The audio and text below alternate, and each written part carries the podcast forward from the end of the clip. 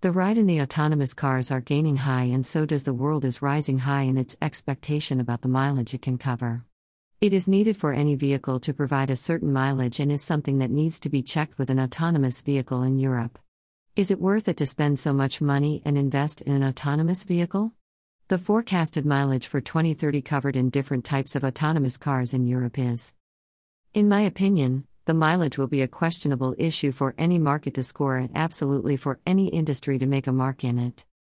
Somehow, the autonomous shared vehicle excels as compared to the self driven shared vehicle, which is a huge plus point for any European shared vehicle market as compared to the private vehicle that is autonomous or if it is self driven.